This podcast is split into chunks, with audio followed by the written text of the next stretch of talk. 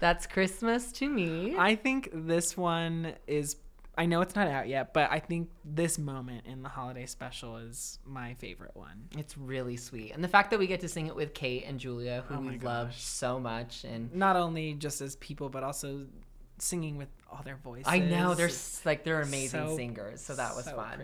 Um, I remember when Tim told me that we were singing "That's Christmas to Me." I freaked out because I was like, "No, you don't understand." I used to work at a candy store, and during the holidays, I would play the song over and over again. People would get so annoyed with me, but I didn't care. And clearly, I was rehearsing for a future performance. Yes, so- now you have your own rendition. yes, sir.